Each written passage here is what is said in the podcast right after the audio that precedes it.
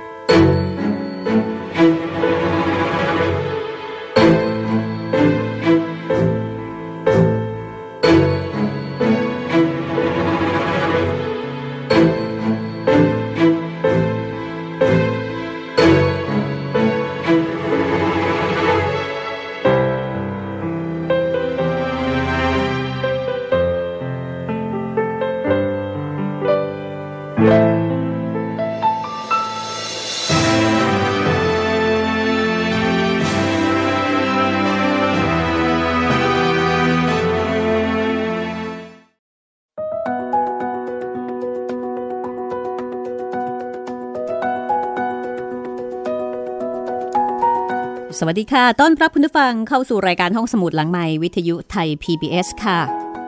พบกับดิฉันรัศมีมณีนินนะคะ ดูแลรายการโดยจิตรินเมฆเหลืองค่ะ ห้องสมุดหลังใหม่เป็นห้องสมุดที่คุณสามารถฟังหนังสือ ได้ตามอัธยาศัยด้วยความสนุกสนานนะคะ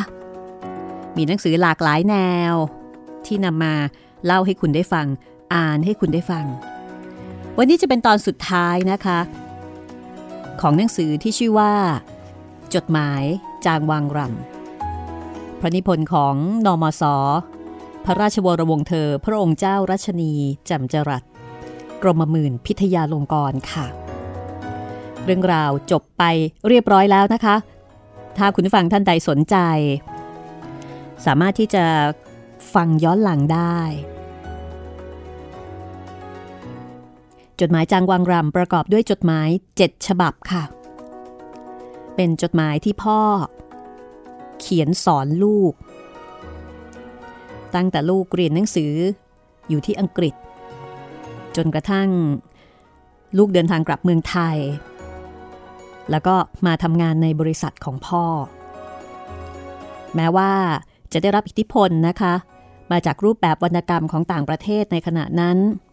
แล้วก็กลายเป็นวรรณกรรมที่มีรูปแบบแปลกใหม่ในสังคมไทย ตีพิมพ์ในวารสารทวีปัญญานะคะ ของพระบาทสมเด็จพระมงกุฎเกล้าเจ้าอยู่หัว ตีพิมพ์เป็นตอนๆค่ะ ก็ถือได้ว่าเป็นเรื่องที่ล้ำมากในยุคนั้นนะคะ คือถึงแม้ว่าจะได้รับอิทธิพลรูปแบบจากทางตะวันตก แต่ว่าเนื้อหานั้นก็มีอัธรส มีมุมมอง ค่านิยม แล้วก็มีภูมิปัญญาแบบไทยๆ เป็นเนื้อหาสำคัญค่ะ คือนอกจากจะได้ความรู้ ยังได้อารมณ์ขันด้วยนะคะ คืออ่านไปก็ยิ้มไป เป็นพ่อที่ต้องบอกว่าท่านทรงแซบมากนะคะ ในเรื่องของสำนวนภาษาในยุคนั้น คือไม่ได้สอนแบบออยังไงล่ะ ไม่ได้สอนแบบน่าเบื่อ แต่สอนแบบสนุกอะ่ะ มีการจิกกัดไปนะคะ ด้วยภาษาที่มีชั้นเชิงทางวรรณชั้นเชิงทางภาษาที่สวยงาม ท่านใดที่สนใจแนะนำว่าให้ลองหาอ่านเพิ่มเติมค่ะ แล้วจะได้อัธรสอีกรูปแบบหนึ่งนะคะ วันนี้เนี่ยถามว่าตอนสุดท้ายแล้ว เรื่องราวจบไปแล้ว แล้วจะมีอะไรอีก มีคำอธิบายศัพท์ค่ะ ในส่วนที่เป็น บทเสริมท้าย จดหมายจางวางรำนะคะ บทเสริมท้ายซึ่งประกอบด้วยการอธิบายคำศัพท์ และพระประวัติขององค์ผู้นิพนธ์ค่ะ ขนาดแค่อธิบายคำศัพท์ยังสนุกเลยนะคะ แล้วก็บางคำเนี่ยก็ทำให้เราได้รับความรู้เพิ่มเติม เอาละเดี๋ยวเราเริ่มกันเลยนะคะ เราจะเริ่มกันที่อธิบายคำศัพท์ก่อน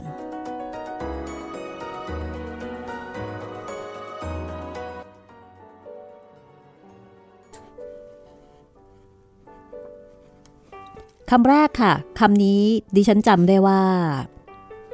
ได้เคยอธิบายไปแล้วนะคะ แต่ว่าอาจจะไม่ละเอียดเท่านี้คำว่าขี้หกเคยได้ยินไหมคะ ขี้หกก็หมายถึงโกหก พูดปดพูดไม่จริง เป็นภาษาทางใต้ ambition ก็มาจากคำว่า ambition ความทะเยอทะยาน ความใฝ่สูง ปืนรอสอรอจุด สอสาราจุด หมายถึงปืนที่เข้ามาในกรุงรัตนโกสินทร์เป็นครั้งแรกนะคะ เพราะว่าในยุคนั้นปืนก็ถือว่าเป็นอาวุธใหม่เป็นของใหม่แชมเปญอ่าอันนี้อาจจะพอเดากันได้นะคะ ก็คือแชมเปญเหล้าองุ่นขาวทำจากเมืองแชมเปญในประเทศฝรั่งเศส แต่ในยุคนั้นเรียกว่าแชมเปญแฟชั่น แฟชั่นก็คือแฟชั่น หมายถึงสิ่งที่กำลังนิยมกัน ผู้ประพันธ์นะคะพระองค์ก็อธิบายว่า ความนิยมของคนเช่นในช่วงระยะเวลาหนึ่งที่เพิ่งผ่านมานี้ ชายนิยมไว้ผมยาวเหมือนผู้หญิง แต่ความนิยมนั้น จะเป็นช่วงระยะเวลาหนึ่ง อาจจะเป็นช่วงยาวหรือสั้นก็ได้ โดยมากเมื่อพูดถึงแฟชั่น เรามักนึกถึงความนิยมในด้านการแต่งกาย ถ้าเราพูดว่า a man of fashion หมายความถึงคนหรูทันสมัยอยู่เสมอ ในนี้ใช้ชอช้างสองตัวนะคะ fashion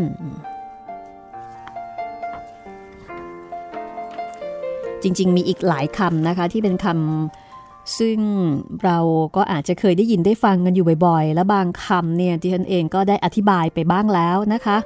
อะคำนี้ต้องพูดซ้ำค่ะ น่ารักดีลูกปี๊บ หมายถึงลูกโป่งนะ อันกโหทก อันนี้ก็อธิบายไปแล้วนะคะ แต่ชอบมาก น่ารักจังเลย อันกโหก็คือแอลกอฮอล์บวกกับอุทก คือเป็นการเอาคำอังกฤษมาสนธิกับคำบาลีนะคะ อันกโหคือภาษาอังกฤษใช่ไหมอุทก คือน้ำบวกกันเป็นเอาอันกโหทก ก็หมายถึงน้ำเหล้าสุรานั่นเองค่ะท่านผู้ประพันธ์นะคะ คิดคำของท่านขึ้นเอง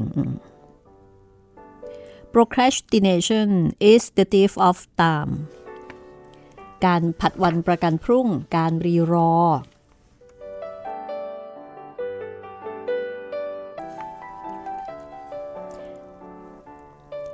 ติเกต อันนี้ก็คือติเกตตัวตัวเรือ ตัวรถ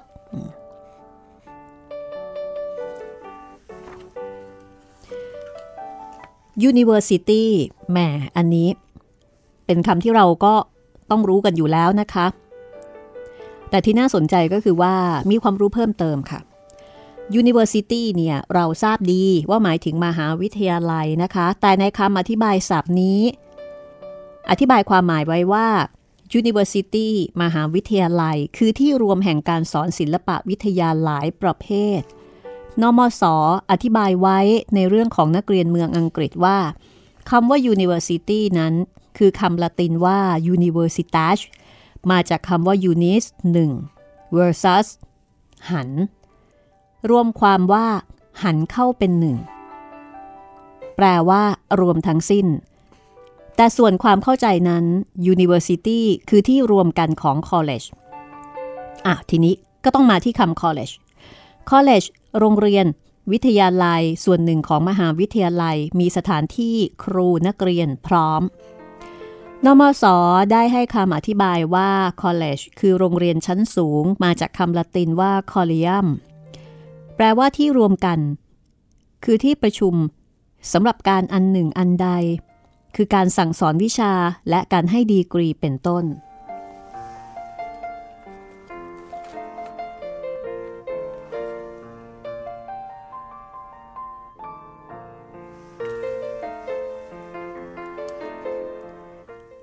Public School ก็คือ Public School นะคะเป็นโรงเรียนมัธยมกินนอนในอังกฤษ มีคณะกรรมการควบคุมแบบโรงเรียนวชิราวุธ ยมีการกล่าวถึงยูคริตนะคะ ที่บอกว่า ในเวลาที่เรียนเจ้าทราบไม่ได้ว่าอัลยุรา หรือยูคริตหรือลอยิก หรืออะไร ที่จะเป็นเนื้อทำให้เจ้าเป็นผู้มีกำลังวางชาต่อไป ภายหน้า ยูคริตหมายถึงชาวกรีก เป็นนักคณิตศาสตร์นะคะ มีชีวิตอยู่ประมาณ 2,200 กว่าปีที่แล้ว เป็นผู้ให้กำเนิดวิชาเลขคณิตนะคะ ส่วนลอยิก ก็มาจากคำว่าลอจิก หมายถึงศาสตร์ คือตักกะวิทยา วิชาที่ว่าด้วยเหตุผลนั่นเองนะคะ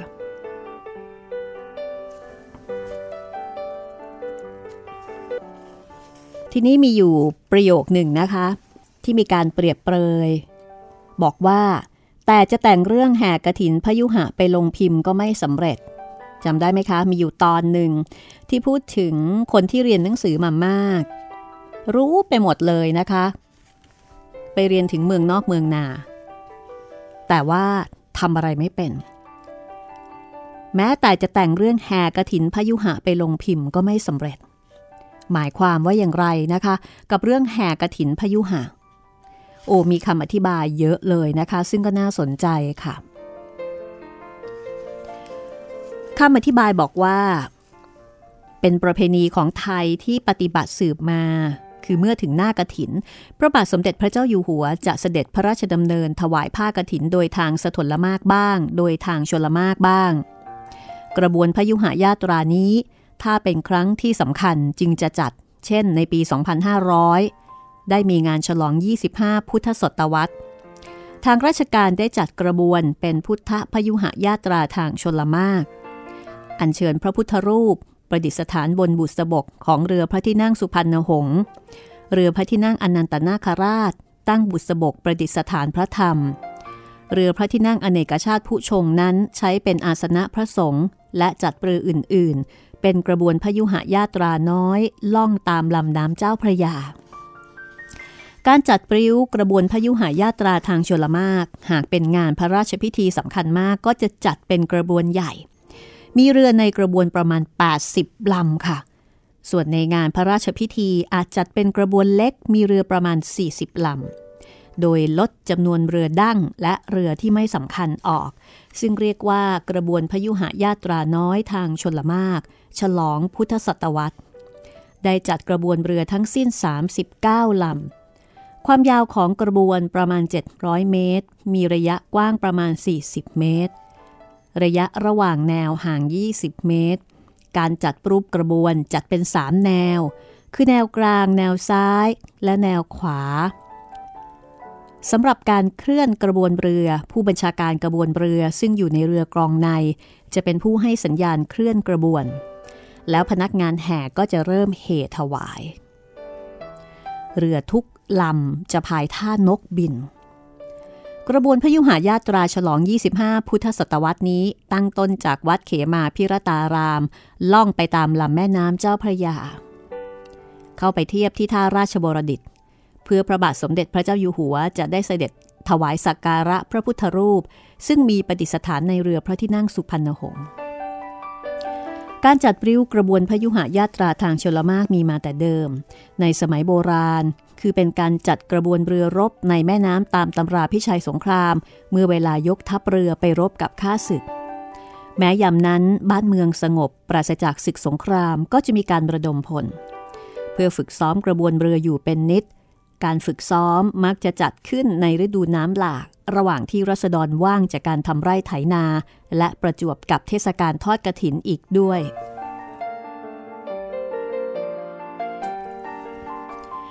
การจัดกระบวนเรือดังกล่าวนี้ เป็นต้นเหตุของประเพณีแห่เสด็จทอดผ้าพระกฐิน โดยกระบวนพยุหยาตราทางชนละมาก กล่าวคือเมื่อพระมหากษัตริย์ จะเสด็จพระราชดำเนินทอดผ้าพระกฐิน ณวัดที่อยู่ริมน้ำก็จะเสด็จพระราชดำเนินโดยกระบวนเรือรบที่ได้จัดขึ้นและแห่แหนไปตามแม่น้ำทั้งนี้เพื่อให้ไพร่ฟ้าประชาชนได้สนุกรื่นเริง ในโอกาสที่มีงานกุศล เรือรบที่นำมาจัดเข้าเป็นกระบวน เป็นเรือรบที่ใช้ในการคือใช้สำหรับการรบในแม่น้ำซึ่งมีขนาดแตกต่างจากเรือรบทางทะเล เรือรบในแม่น้ำลำสำคัญสำคัญที่ใช้เป็นเรือพระที่นั่ง เช่น เรือพระที่นั่งสีสุพรรณหงษ์เรือพระที่นั่งอนันตนาคราช เป็นเรื่องความทำด้วยไม้ แกะสลักปิดทอง ที่กล่าวว่า แต่จะแต่งเรื่องแห่กระถินพยุหะไปลงพิมพ์ก็ไม่สำเร็จนั้น หมายความว่า เรียนมามากรู้เรื่องของต่างชาติมากมาย แต่เรื่องเกี่ยวกับวัฒนธรรมประเพณีของตัวเองไม่รู้ นอกจากไม่รู้แล้วจะแต่งหรือบรรยายให้คนอื่นฟังก็ไม่ได้ด้วย หรือมีอยู่ตอนหนึ่งนะคะที่บอกว่าเจ้าสัวแก้วทำภาษีขาดทุนใหญ่สองปี พอหมดทุน ก็พอตายพอดี ฟังแล้วอาจจะสงสัยว่าเจ้าสัวแก้ว เกี่ยวอะไรกับเรื่องของการทำภาษีนะคะ มีคำอธิบายที่น่าสนใจเป็นประโยชน์มากนะคะว่าคำว่าภาษีที่นำมาใช้หมายความว่าเก็บผลประโยชน์แผ่นดิน เพิ่งจะปรากฏขึ้นในรัชกาลที่สาม คำว่าภาษีเห็นจะมาแต่คำภาษาจีนแต้จิ๋วว่าบูชีหมายความว่าสำนักเจ้าพนักงานราชการเก็บผลประโยชน์แผ่นดิน เพราะมาจัดวิธีให้มีผู้ว่าประมูลเงินหลวง รีบผูกขาดเก็บผลประโยชน์แผ่นดิน ในสมัยโบราณ ก่อนสมัยรัชกาลที่สลักษณะการเก็บผลประโยชน์แผ่นดินจัดเป็น 4 อย่างเรียกว่า จังกอบ อากร สวยและฤชา รวมเรียกว่าสวยสาอากร หรือสวยสัตว์พัฒนากร ทีนี้ต่อมาพระบาทสมเด็จพระนั่งเกล้าเจ้าอยู่หัวได้มีพระบรมราชานุญาต ให้มีการจัดการวิธีประมูลเงินหลวง รับผูกขาดผลประโยชน์แผ่นดินโดยประมูลได้ ใครที่ประมูลได้ก็ได้ชื่อว่าเจ้าภาษี ได้มีผู้รับผูกผลประโยชน์แผ่นดินชนิดต่างๆ ตามแต่จะคิดประดิษฐ์ขึ้น ไปตั้งสถานที่สำหรับเรียกเก็บยังทำเลที่สินค้าจะผ่านไปมา เรียกว่าโรงภาษี ตัวเจ้าภาษีนั้นเรียกว่าเป็นผู้ทำภาษี หนังสือพระราชพงศาวดารกรุงรัตนโกสินทร์รัชกาลที่สามฉบับเจ้าพระยาที่พากรวงกล่าวว่า ภาษีอากรซึ่งไม่มีมาแต่ก่อนเกิด มีในแผ่นดินนั้นคืออากร บ่อนเบี้ย อากรหวย ภาษีเบ็ดเสร็จลงสำเภา ภาษีต้องห้ามหกอย่าง ภาษีพริกไทยสองอย่าง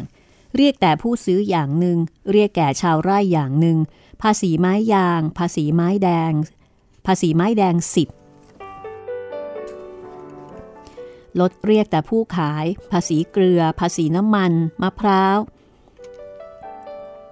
ภาษีน้ำมันต่างๆ ภาษีกระทะ ภาษียางต้น ภาษีไต้ชัน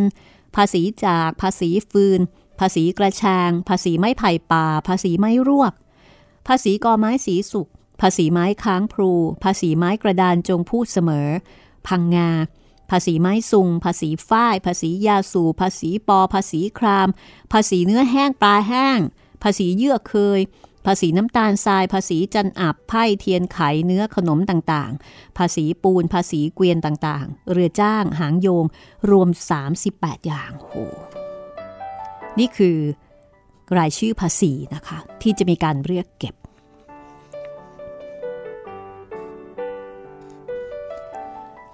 ต่อมาค่ะ ถึงรัชกาลพระบาทสมเด็จพระจุลจอมเกล้าเจ้าอยู่หัว ไทยทำหนังสือสัญญาค้าขายกับต่างประเทศ การทำหนังสือสัญญากับต่างประเทศ ก็เป็นปัจจัยต่อการเก็บภาษีอากรเป็นข้อสำคัญในเวลาต่อมา เหตุด้วยยอมให้ชาวต่างประเทศเข้ามาค้าขาย เมื่อเสียภาษีตามพิกัดอัตราอันกำหนดไว้ ในหนังสือสัญญาแล้วซื้อขายได้โดยสะดวก ติดทางค้าขายของหลวงในพระคลังสินค้า และทางค้าขายของผู้มีบรรดาศักดิ์ซึ่งเคยทำมาแต่ก่อน รัฐบาลว่าต้องตั้งภาษีอากรหาผลประโยชน์แผ่นดิน และแบ่งส่วนพระราชทานทดแทน ผู้มีบรรดาศักดิ์ซึ่งรายได้ขาดหายไป เพราะการทำหนังสือสัญญากับต่างประเทศ ภาษีอากร ซึ่งตั้งขึ้นใหม่ในรัชกาลที่ 4 เจ้าพระยาทิพากรวงแสดงไว้ว่ามี 14 อย่าง คือภาษีฝิ่น ภาษีสุกร ภาษีปลาสด ภาษีปลาทู ภาษีไหม ภาษีขี้ผึ้ง ภาษีผัก ภาษีหม้อหวด ภาษีถัง ภาษีเตาหล่อ ภาษีเรือมาดเรือโกรน ภาษีแจวพายโกรน ภาษี เอ่อ อากรพนัน อากรมหรสพ และกลับตั้งภาษีซึ่งเลิกในรัชกาลที่ 3 2 อย่างคืออากรค้าน้ำและอากรมหรสพ อากรหมายถึง การเก็บส่วนชักผลประโยชน์ที่รัษฎรทำมาหาได้ โดยประกอบการต่างๆ เช่นทำนาทำไร่ทำสวนเป็นต้น เจ้าภาษีกับนายอากร เจ้าภาษีเนี่ยเป็นผู้เก็บภาษีจากรัษฎร เหมือนอย่างสรรพกรในเวลานี้ ส่วนนายอากรเป็นผู้ผูกขาดแบบ สรรพสามิตในปัจจุบัน วิธีการประมูล ตั้งเจ้าภาษีนายอากร เป็นคนชาติเขาเอง แต่สำหรับประเทศไทย ผู้ที่ได้เป็นเจ้าภาษีนายอากร เป็นคนต่างชาติเสียโดยมาก และเป็นชาติจีนมากกว่าอื่น ในตำนานภาษีอากรของสมเด็จกรมพยาดำรงราชานุภาพก็ยังมีรายชื่ออ้างไว้ เช่น ภาษีสำเภาจีนซิน รับทำภาษีเนื้อปลา จีนเล่าแซเป็นคุณวิเศษพักดี รับทำภาษีน้ำตาลกรวด จีนบี เป็นหมื่นมัทุรสวานิชเป็นต้น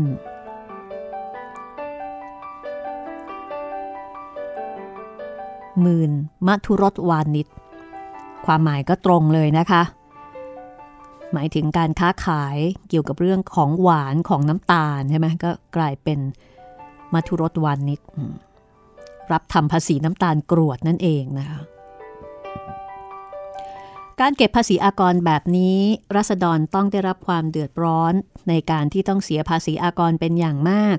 ทางด้านการคลังและเศรษฐกิจของประเทศก็ตกต่ำเนื่องจากเจ้าภาษีนายอากร ติดค้างชำระเงินที่ประมูลให้แก่หลวงปีละมากๆ ด้วยเหตุนี้พระบาทสมเด็จพระจุลจอมเกล้าเจ้าอยู่หัว จึงได้มีพระราชดำริ จัดการแก้ไขระเบียบการเก็บภาษีอากรให้รัดกุมขึ้น โดยโปรดให้ตั้งหอรัศดากรพิพัฒน์ขึ้นในพระบรมมหาราชวัง เพื่อจะได้เป็นที่สำรอง รวบรวมพระราชทรัพย์ ซึ่งขึ้นอยู่ในท้องพระคลังทั้งสอง และได้ทรงตราพระราชบัญญัติสำหรับหอรัศดากรพิพัฒน์ขึ้น เมื่อปีพศ 2416พื่อจะเป็นแบบอย่างให้เจ้าพนักงานบัญชีกลาง เจ้าภาษีนายอากรทั้งปวงประพฤติตาม ที่บอกว่าเจ้าสัวแก้วทำภาษีขาดทุนใหญ่สองปี พอหมดทุนก็พอตายพอดี ก็หมายถึงว่า เจ้าสัวแก้วเนี่ยทำภาษีอะไรสักอย่าง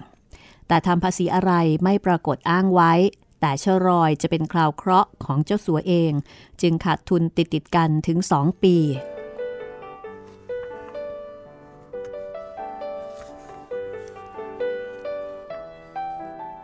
นี่คือเรื่องของเจ้าภาษีนายอากรนะคะ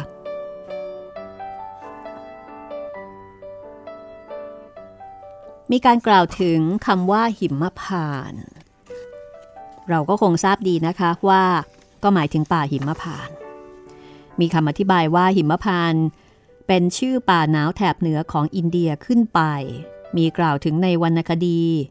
ว่าเป็นดินแดนแห่งเทพยดา นักสิทธิวิทยาธรครุฑ และสัตว์พิเศษอื่น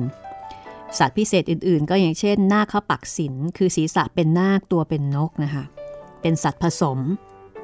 สีหรามังกร หน้าเป็นตัวมังกร ตัวเป็นสิงขออภัยหน้าเป็นมังกรตัวเป็นสิง มังกรสกุณีหน้าเป็นมังกรตัวเป็นนกเหมราช ตัวเหมือนราชสี แต่ปากยาวแหลม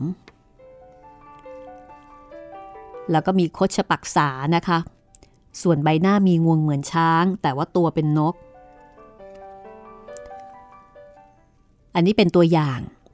ของสัตว์พิเศษ ในป่าหิมพานต์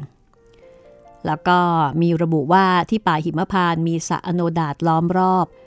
อด้วยทิวเขาจิตตรกูด การละกูด คันธมาศไกรลาดและสุทัศน์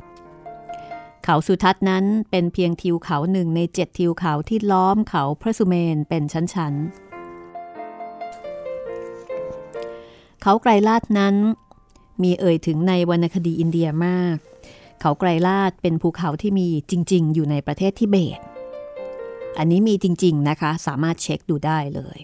แต่เขาพระสุเมนเป็นเขาในวรรณคดี สาใหญ่อื่น ๆ ที่มีอยู่ในบริเวณป่าหิมพานที่เป็นที่เอ่ยถึงในวรรณคดีก็ได้แก่สระใหญ่ ชื่อฉัดทัน กุนาน กันธมูล สีหปะ ปาตาวาปี มันทากินี และรถการ ป่างิ้ว ฉิมพรี อันเป็นที่อยู่ของพญานาคครุฑราชเวนไตอย่างไรก็ตาม ชื่อเรียกป่าหิมพานนี้มีจริง แต่คำบรรยายถึงสภาพ และสรรพสิ่งในป่าหิมพานตามปรากฏในวรรณคดีนั้นเป็นจินตนาการเป็นส่วนมาก คือตัวป่ามีจริง แต่ว่าสภาพเนี่ยก็เป็นจินตนาการ คือเป็นป่าที่แฟนตาซีอย่างมากนะคะ ทั้งสัตว์และก็ต้นไม้จะมีความพิเศษ มีความมหัศจรรย์พันลึกไม่เหมือนกับป่าอื่นๆ แล้วก็มีคำกล่าวว่าของดีชนิดอื่น ๆ มีโสม คือตะบองคอยป้องกันอยู่ทุกสิ่งทุกอย่าง มีเรื่องเล่ากันว่าชายคนหนึ่ง ชื่อโสมค่ะ เป็นคนมีทรัพย์มาก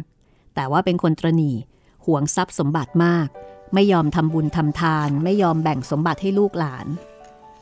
แต่ว่านำสมบัติไปฝังซ่อนไว้ในถ้ำและด้วยความที่ใจผูกพันในสมบัติ พอตายแล้ววิญญาณก็ไม่ได้ไปผุดไปเกิด ยังคงวนเวียนเฝ้าอยู่บริเวณที่ตนซ่อนทรัพย์สินเงินทองไว้ จนเป็นที่เรื่องลือ แล้วก็มีการ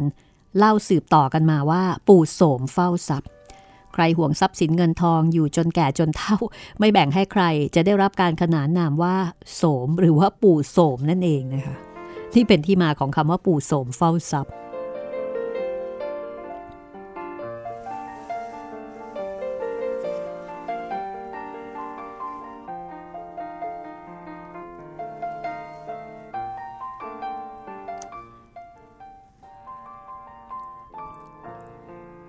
เดี๋ยวเราพักสักครู่ แล้วก็ช่วงหน้า มาติดตามกันต่อค่ะ กับบทเสริมท้าย จดหมายจางวางรำเป็นความรู้ แล้วก็มีพระประวัติขององค์ผู้นิพนธ์ค่ะ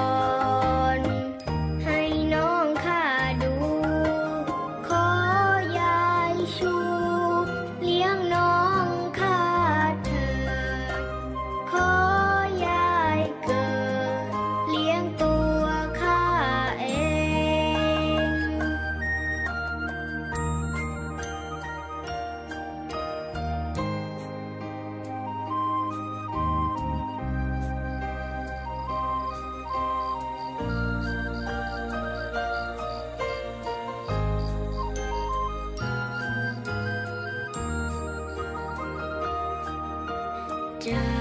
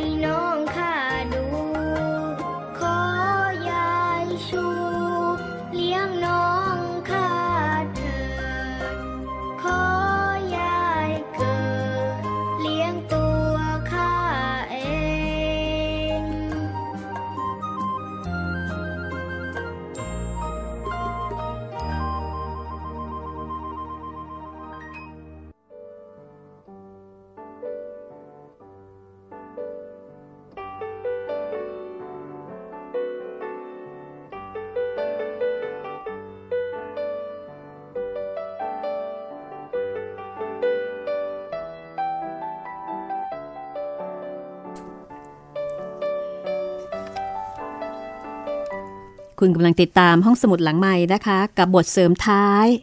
วรรณกรรมเรื่องจดหมายจางวังรำค่ะ ก็เป็นความรู้เสริมท้าย เป็นการอธิบายคำศัพท์สำนวน ที่อาจจะไม่คุ้นเคย และบางทีก็อาจจะมีความหมายลึกซึ้งมากไปกว่าที่เราคิดนะคะ เพิ่มเติมอีกสักนิดหนึ่งค่ะ กับสำนวนที่ว่า เรียนกอได้ที่วัดโพ เรียนขอได้วัดแจ้ง ไปขึ้นแม่กลเอาที่วัดสาลาปูนกรุงเก่า คือคำกล่าวนี้ก็อาจจะสะท้อนเกี่ยวกับเรื่องระบบการศึกษาในสมัยนั้น ซึ่งเราเนี่ยอาจจะไม่เข้าใจ มีคำอธิบายดังนี้นะคะว่า สมัยก่อน ไม่มีโรงเรียน ใครอยากได้วิชาหนังสือต้องไปมอบตัวเป็นลูกศิษย์ปรนิบัติพระอาจารย์ ซึ่งเป็นสงฆ์อยู่ที่วัด พูดให้ถูกก็คือ พ่อแม่อยากให้ลูกมีวิชาก็จะต้องพาลูกไปฝากฝังกับพระ ปัดกวาดเช็ดถูกุฏิต้มน้ำชงชา บางทีก็อาจไม่ใช่ชา แต่เป็นใบหูกวางคั่ว เปลือกมะตูมตากแห้ง หรือใบชุมเห็ด สุดแล้วแต่อาจารย์จะชอบฉัน อาจารย์ก็จะสอนหนังสือให้เป็นวิทยาทาน เพราะในสมัยดังกล่าวยังไม่มีโรงเรียน แต่โบราณมาคนไทยอาศัยวัดเป็นที่ศึกษาหาความรู้ สถานโรงเรียนก็ใช้หอฉันหอสวดมนต์ศาลาการเปลี่ยนกุฏิวิหารนั่นเอง ส่วนที่ประชุมเล่าเรียนของหมู่นักเรียนในอารามทั่วไปนั้น ใช้หอฉันกับหอสวดมนต์เป็นที่เล่าเรียนโดยมาก เครื่องเล่าเรียนก็มี กระดานดำดินสอขาว ไม้บรรทัด กระดานดำทำด้วยไม้กว้างประมาณคืบ หรือคืบกว่าไม่สู้ใหญ่นัก ยาวประมาณสองศอกถึงสามศอกเศษ หนาราวสองกระเบียดกว่า ทาดำด้วยขมเหลาหม้อกับน้ำข้าวสุกก็ได้ ดินสอหินมีสองอย่างคือขาวกับเหลือง บางคนเอาดินเหนียวมาปั้นเป็นดินสอใช้เขียนได้ ไม้บรรทัดกว้างประมาณ 11 นิ้ว ยาวขนาดกระดานดำที่เขียน แต่ครูมีอุบายพิเศษ คือไม้บรรทัด สลักเป็นตัวนโมไว้ในนั้น บางอันสลักกอขอบางอันสลักนโมข้างหนึ่งกอขอข้างหนึ่ง และสลักแม่กอกากลกบกงกดกลมเกยเป็นลำดับมาตราเพื่อเป็นแบบฉบับ คนไหนจะเขียนมาตราอะไรก็ส่งไม้บรรทัดให้ มิฉะนั้นครูต้องเสียเวลาเขียนฉบับให้ในกระดานดำของนักเรียนทีละคนเสียเวลา เครื่องเล่าเรียน3อย่างนี้เป็นของจำเป็นสำหรับนักเรียนชั้นที่1คือพวกเขียน พวกเริ่มเขียน ถ้าขึ้นชั้นต่อไปก็มีเครื่องเล่าเรียนเพิ่มขึ้น พูดแล้วนึกถึงแท็บเล็ตสมัยนี้นะคะ แต่ว่าแท็บเล็ตสมัยนี้คือเรากดได้เลย สมัยก่อนต้องเขียนอย่างเดียว เขียนแล้วก็ลบ อาจจะเป็นต้นแบบของแท็บเล็ตนะคะของ iPad และที่กล่าวว่าก่อได้ที่วัดโพ เรียนขอได้ที่วัดแจ้ง ไปขึ้นแม่กลเอาที่วัดสารปูนกรุงเก่า แสดงให้เห็นว่าผู้เรียนย้ายที่เรียนบ่อย จะเป็นเพราะเหตุใดก็แล้วแต่ แม่กอกับแม่ขอนั้นใกล้เคียงกันมาก ก็ยังใช้โรงเรียนถึงสองวัด ก็สะท้อนให้เห็นถึงระบบการศึกษาในยุคนั้นนะคะ เรียนที่วัดค่ะ นี่คือในส่วนที่เป็นคำอธิบายศัพท์นะคะ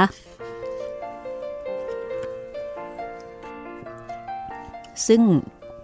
ในส่วนที่เป็นคำอธิบายศัพท์นี้ ยังมีอีกหลายคำค่ะ ที่เป็นความรู้ที่น่าสนใจนะคะ ถ้าคุณผู้ฟังท่านใดสนใจ ถ้าซื้อหนังสือจดหมายจางวางรำซึ่งตอนนี้เนี่ยก็มีฉบับที่ตีพิมพ์ใหม่ สวยงามทีเดียวค่ะ เป็นหนังสือที่น่าจะมีเก็บเอาไว้นะคะ อ่านสนุกได้ความรู้ที่เกี่ยวกับวิธีการสอนลูก ถึงแม้ว่าบางเรื่องเนี่ยอาจจะแตกต่างกันที่ สภาพสังคมนะคะ ยุคสมัย แต่ว่าในเรื่องใหญ่ๆเนี่ยก็ยังคงพอใช้ได้นะคะ ยังคงใช้ได้ ที่สำคัญคือทำให้เราได้รับความรู้ทางด้านประวัติศาสตร์ด้วย ยังมีความรู้เกี่ยวกับเรื่องของการคล้องช้างนะคะ ซึ่งมีการกล่าวถึง เป็นตอนๆนนะคะเป็นบางช่วงในจดหมายจากจางวางรำนี่แหละค่ะ คือเป็นการเปรียบเปรย แล้วก็ในคำอธิบายศัพท์ ก็มีการอธิบายอย่างละเอียด เดี๋ยวนเองไม่แน่ใจจะทันเวลาไหม เพราะว่าอยากจะเล่าให้คุณได้ฟังถึงพระประวัตินะคะขององค์ผู้นิพนธ์คือพระราชวรวงศ์เธอกรมหมื่นพิทยาลงกรให้ฟังกันก่อน แล้วเดี๋ยวถ้าเวลาเหลือนะคะ ค่อยมาฟังเกี่ยวกับเรื่องของพเนียดคล้องช้างกัน ในส่วนสุดท้ายของสุดท้ายของหนังสือจดหมายจากจางวางรำเนี่ยค่ะ ก็เป็นพระประวัตินะคะ ของพระราชบวรวงศ์เธอ กรมหมื่นพิทยาลงกรเจ้าของนามปากกานมส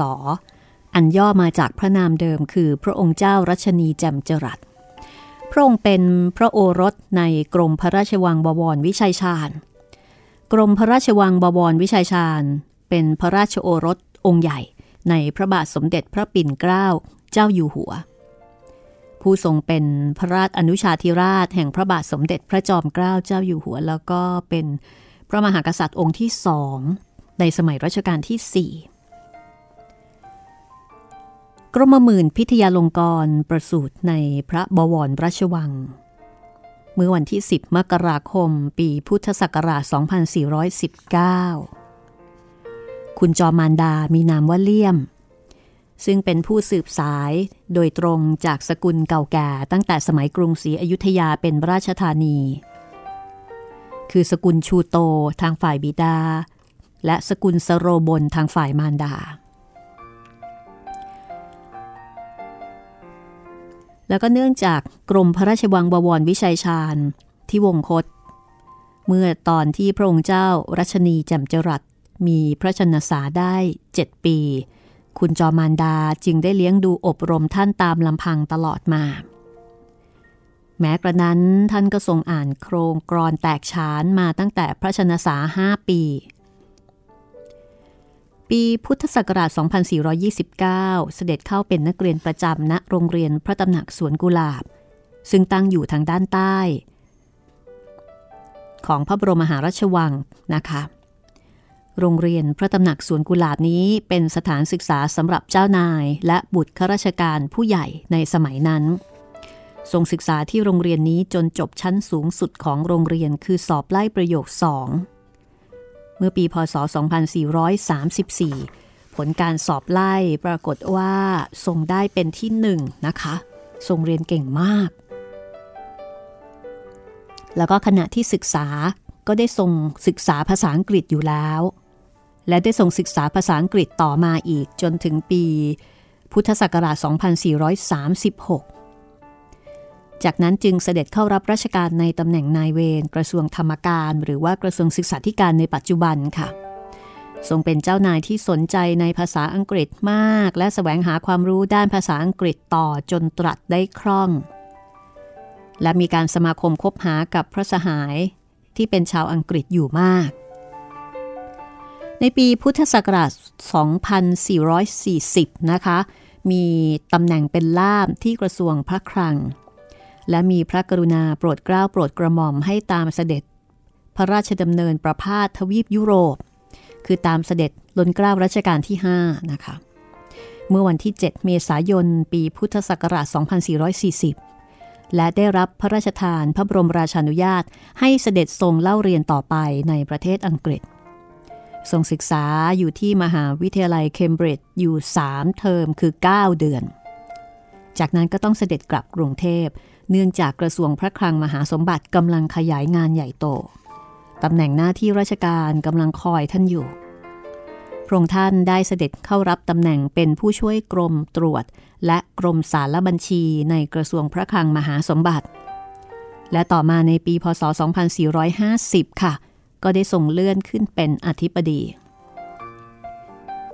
พระองค์เจ้ารัชนีแจ่มจรัสทรงรับราชการในรัชกาลพระบาทสมเด็จพระจุลจอมเกล้าเจ้าอยู่หัวเป็นเวลา 17 ปี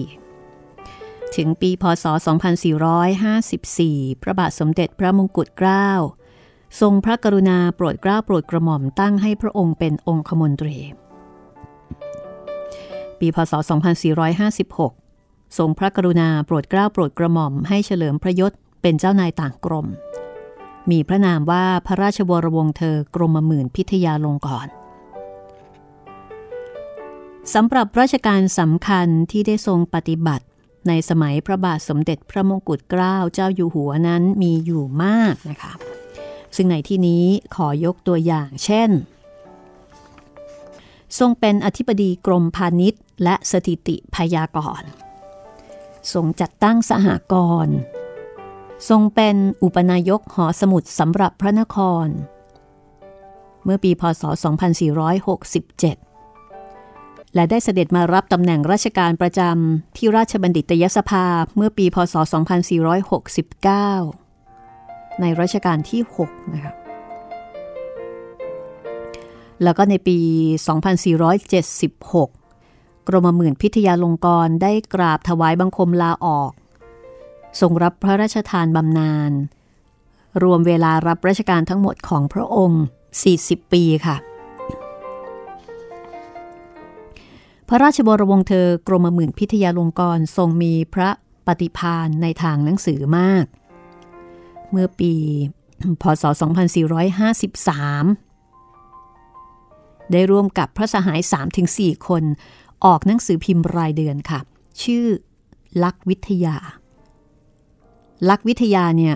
ลักในที่นี้คือลักขโมยนะคะลอลิงไม่หันอากาศกอไก่ทรงเขียนได้พักหนึ่งก็ต้องเลิก เพราะไม่มีเวลา ลักวิทยาเป็นหนังสืออ่านสนุกมีเรื่องสั้นๆ แบบสารคดี เป็นเรื่องแปลบ้าง ความรู้เบ็ดเตล็ดบ้าง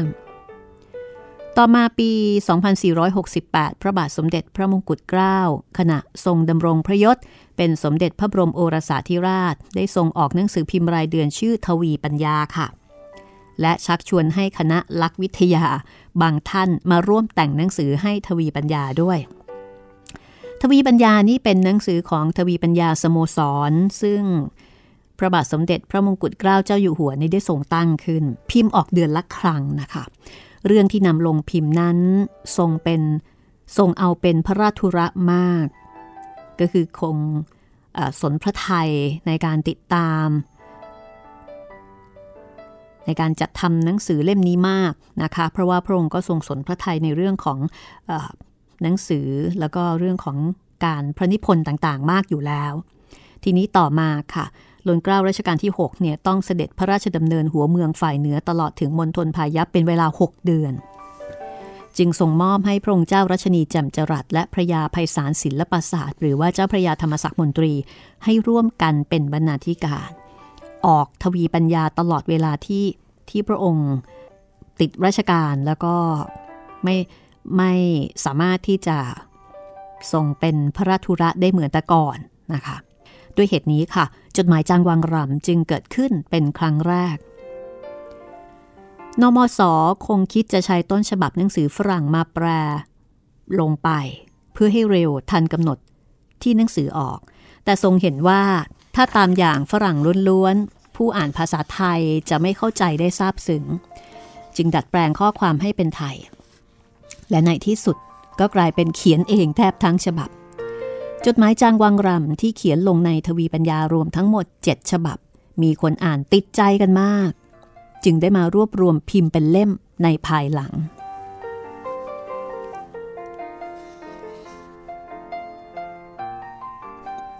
นักเรียนอาจจะมีความรู้สึกว่าจดหมายจางวังรำออกจะยากอยู่ข้างในข้อที่ว่า มีถ้อยคำภาษาอังกฤษปนอยู่ด้วยในจดหมายแทบทุกฉบับ แต่นักเรียนจะเรียนได้สะดวกขึ้น โดยที่มีอธิบายอยู่ด้านหลังของหนังสือเล่มนี้ ซึ่งผู้จัดพิมพ์ได้จัดทำให้เป็นพิเศษ คือบทเสริมท้ายนี้นี่ น่าจะสื่อสารกับนักเรียนนะคะ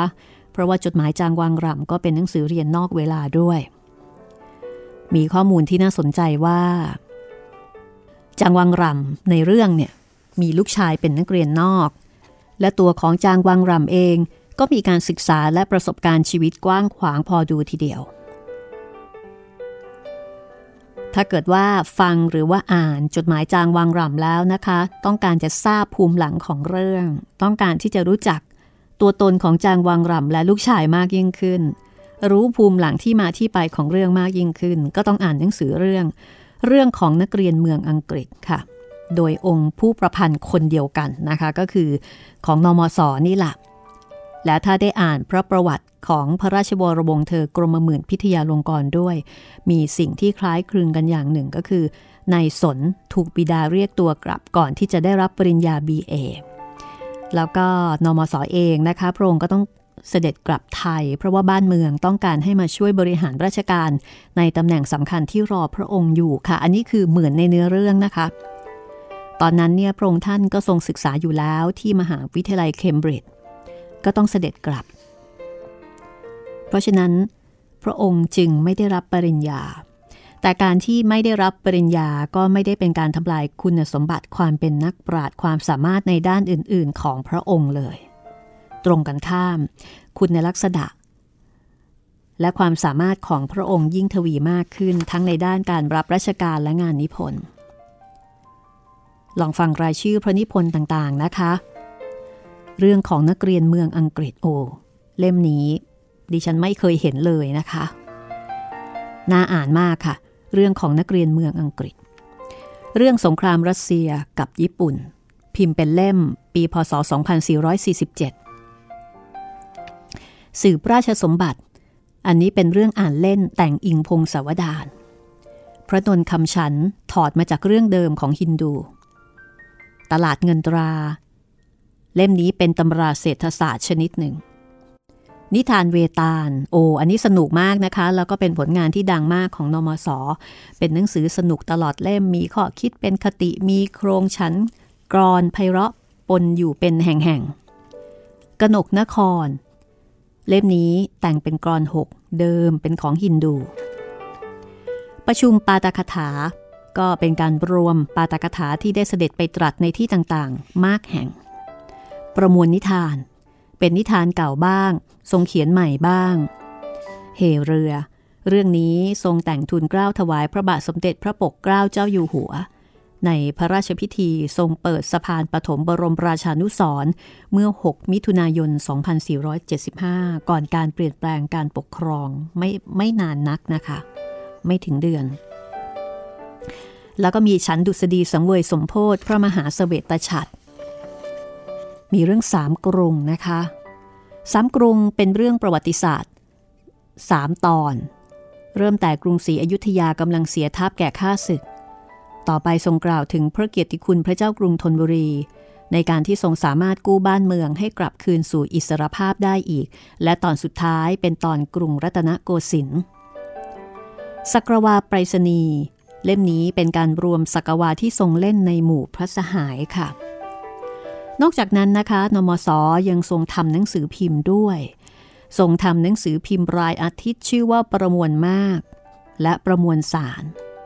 หนังสือพิมพ์รายวันชื่อประมวลวันทรงเขียนหน้าห้าในประมวลวันและประมวลสารซึ่งเป็นคอลัมน์ที่น่าสนใจมากในสมัยนั้น พระองค์เป็นผู้มีน้ำพระทัยกว้างขวางไม่ทรงหวงวิชาไว้แต่ผู้เดียว เคยทรงเขียนกรอนเป็นคติเอาไว้ว่า วรรณคดีสมยาโอราริก ท่านเรียกว่าริปับบิกแห่งอักษร ผู้ใฝ่ใจในวิชาสถาพร เชิญช่วยสอนช่วยเขียนช่วยเรียนเอ่ยงานของท่านจะมีการผสมผสานระหว่างภาษาไทยและภาษาอังกฤษอยู่เนืองๆนะคะ แต่เป็นการผสมผสานกันโดยที่ได้ดัดแปลงคำภาษาอังกฤษ จนมีลักษณะการออกเสียง คล้ายๆ กับภาษาไทย กรมหมื่นพิทยาลงกร สิ้นพระชนด้วยโรค หลอดโลหิตในสมองอุดตัน เมื่อวันที่ 23 กรกฎาคม ปีพุทธศักราช 2488 สิริพระชนมายุ 68 ปีค่ะ นี่ก็คือทั้งหมดนะคะ ของหนังสือเรื่องจดหมายจางวางรำซึ่งมีการตีพิมพ์ใหม่นะคะในรูปเล่มที่สวยงาม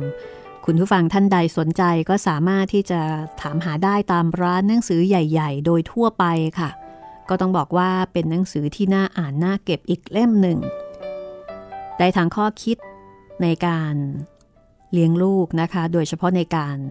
อสอนลูก แล้วก็ได้ความรู้เกี่ยวกับบริบททางสังคมในยุคนั้นๆด้วย แล้วก็ได้ความรู้ที่เป็นประวัติศาสตร์ ซึ่ง องค์ผู้นิพนธ์นะคะ ก็ได้ทรงสอดแทรกเอาไว้เป็นระยะระยะทำให้เราทราบถึงค่านิยมในยุคนั้นนะคะ เหตุการณ์ในยุคนั้น เพราะว่าจะมีการพูดถึงในทำนองเปรียบเทียบอยู่เป็นระยะระยะ และที่สำคัญก็คือว่า เป็นวรรณกรรมที่มีอัธรสต้องบอกว่าแซบสนุกมากนะคะ แม้ว่าบางประโยคบางคำเราอาจจะต้องเปิดศัพท์ เปิดคำอธิบายท้ายเล่มบ้าง ในบางครั้ง ขอบคุณสำหรับการติดตามรับฟังนะคะ นี่คือห้องสมุดหลังใหม่วิทยุไทย PBS กับดิฉันรัศมีมณีนิน จิตรินเมฆเหลืองดูแลรายการค่ะ วันนี้หมดเวลาแล้ว ตอนต่อไปไม่อยากให้พลาด จะเป็นเรื่องผีนะคะ ติดตามได้ที่นี่ วิทยุไทย PBS แล้วพบกันใหม่ตอนหน้า สวัสดีค่ะ